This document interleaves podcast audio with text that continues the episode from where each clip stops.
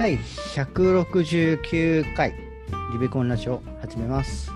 えっ、と、ツイッターやってる堀部です。あの、YouTube もやっているひさこんです。ツイッターも YouTube もね。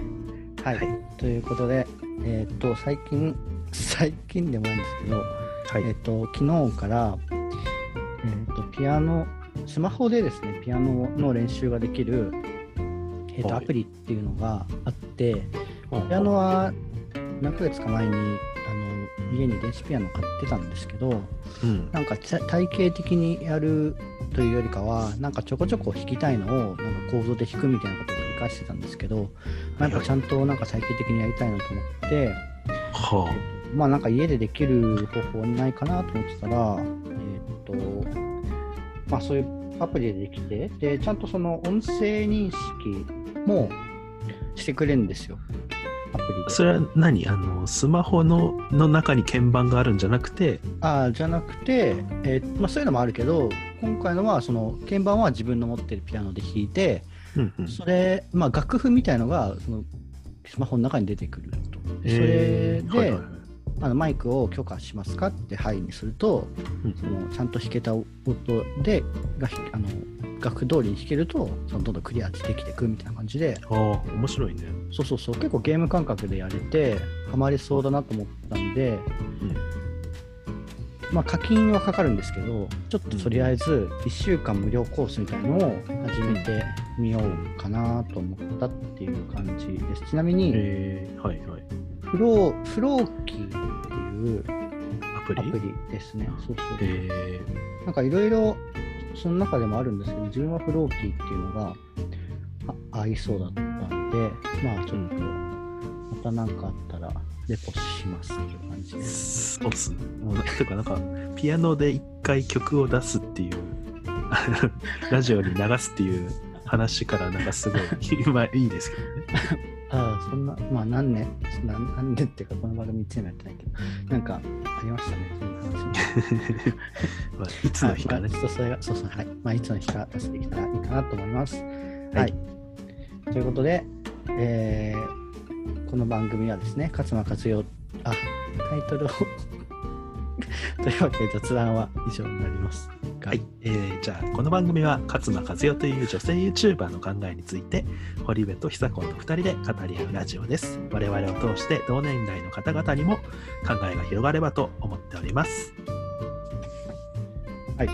というわけでですね、えーっと、今回自分が持ってきたのは、えー2021年8月11日に投稿されました、何でも2割の余裕を持とうっていう、うんえーっと、話です。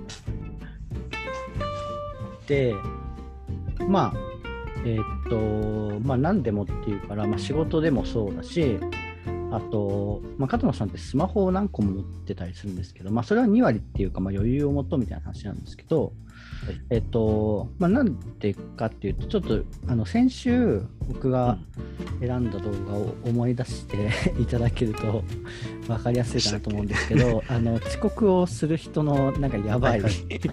3つの理由みたいなやつですね。はいはい。はい。で、まあ、ちょっとそれの対策編みたいなことで、あこれがつながるんじゃないかと思って、えっとそういう企画をちょっと自分の中でやってみました。で、だから何でもあ2割の余裕を持とうっていうのは、例えば1時間かかる。うん。うんと、まあ、所要時間がここまでに1時間だっていうふうに言われたら、うん。まあ、そこに2割足して、まあ、1時間の2割だから12分、まあ、15分ぐらいかかるだろうと、だから1時間75分ぐらいかかるだろうっていうふうな感じで、うん。向かってくとか、うん。そうまあ確かにそういうことしたら遅刻はしないですよね。うん。そうで勝間さんの場合は早く着いちゃったらうん。そのサンマルクで時間を潰すみたいな話もしてて。はい。そう。であの、まあ、勝間さんはサンマルクが好きということであの有名だと思うんですけど。有名ではないと思うけど。でもなんかあの株主体験を持ってるから、2割引きでとかにも使えるらしくて、うん。なんか結構顔も覚えられてるあのうん。店もあるんですよみたいなことを知っててうん。そうあのまあ言うはやすしだと思うんですけどうん。これいいなと思った次第ですほう。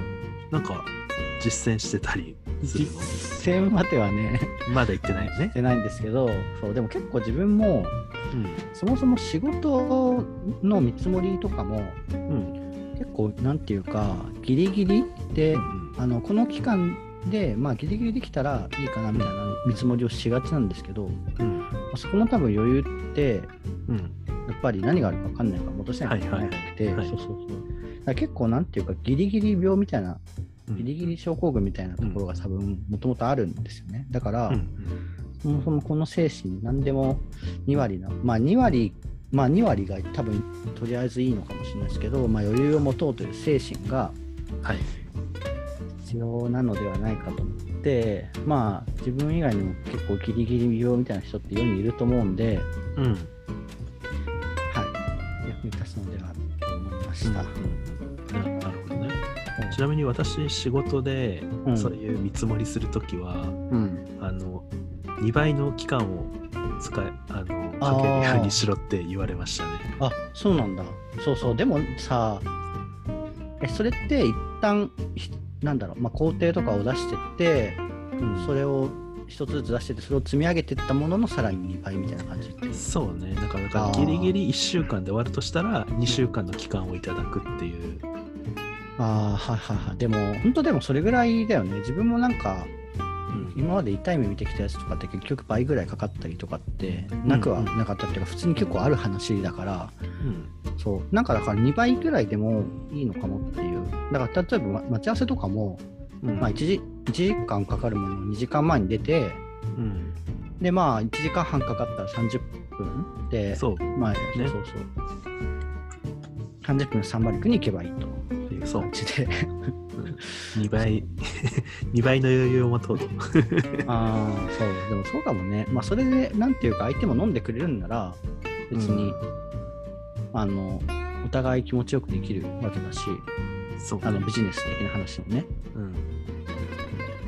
相手からすると、うん。いつ終わるか分かんないっていうのがまず困るというか、うーん。あ確かにね。でなんかここまでに終わる終わりますって言ってんのになんかなんかなんとなく終わりそうにないなみたいな。うんまあ伝わっちゃうもんね。特にねプログラムとかはなんていうんですかね100%を目指せば目指すほど時間がかかるというかあーまあ90から100確かにするのが時間かかるので、んそうそうそう。だから最初の2割で8割は作れるけどそこからうん100に持っていくのに残りの8割かかるといいよね、うん2対8の法則みたいうな、ん、なんだかんだでだから2倍っていうのがねうん。ある程度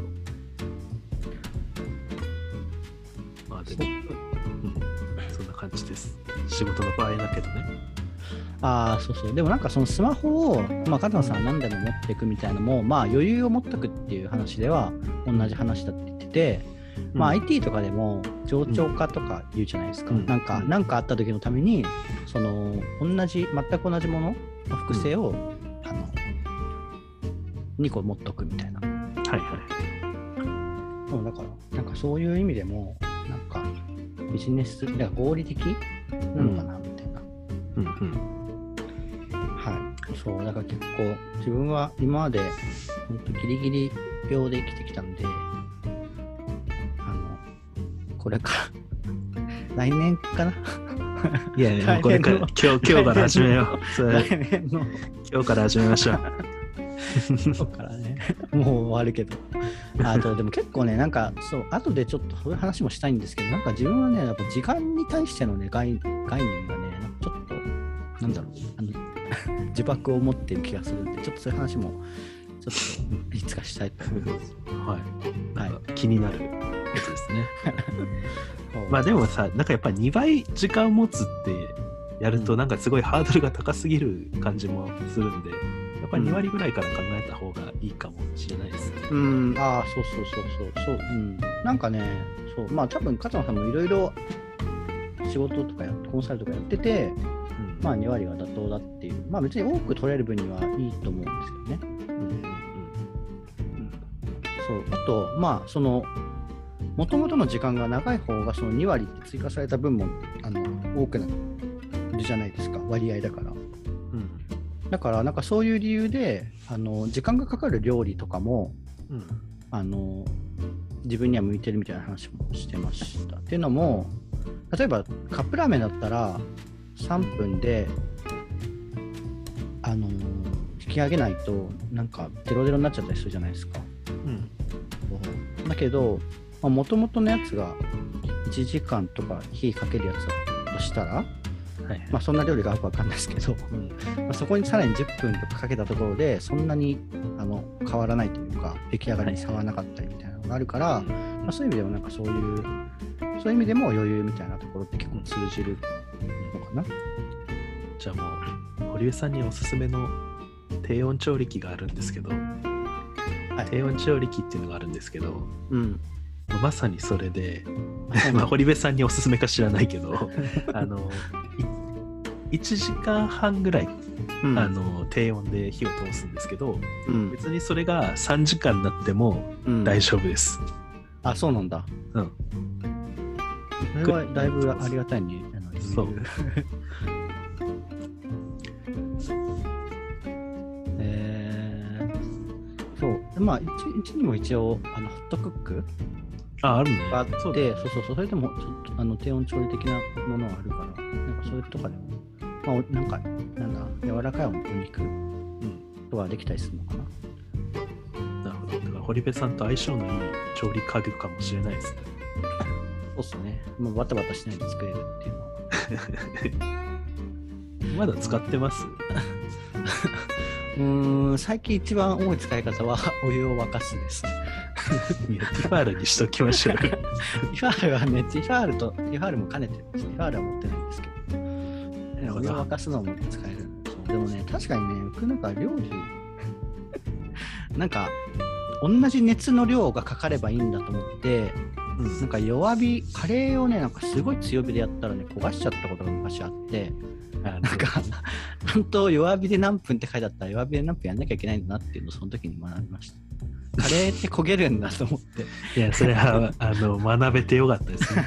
そう。あの 基本基本強火あんま使わないっていうね。そうだから、なんか強火が弱火の2倍だったら時間半分で済むんじゃないかとか思ってたんですけど、まあそんななことはいい。話はなかったですね。うんはい、だから、なんかそう、せっかちなんですよね、多分。せっかちなくせに遅刻すんなよって感じなんですけど。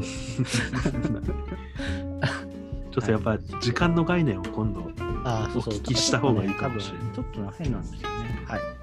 ちょっと正します。という思って。じゃあもうホットコック使わないならください。いやいやいやお湯、お湯沸かすのにめっちゃ。あと、あの、パスタがもうちゃんと茹でられるっていうのはありますけど。ね。はい。はい。ちなみに、はい、お湯沸かすモードはないんで、ああの、パスタを茹で、茹で、これから茹でますっていう嘘の命令を、あの、ポットブックにして、えでもた多分それすごいなんか損してる気がするんだけど。使い方？うん ああ、そうそうね。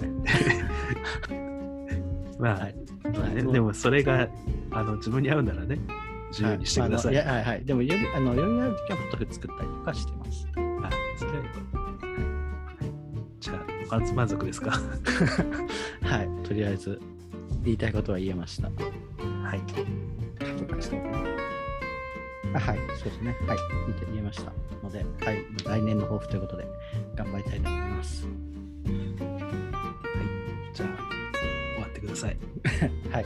では、今回はこの辺で、えーご意見、ご感想、えーあなたのおすすめスロークックなどありましたら、スロークッキングなどありましたら、えー概要欄の Google フォームから直接、もしくはハッシュタグリベコンでツイートしてみてください。はい。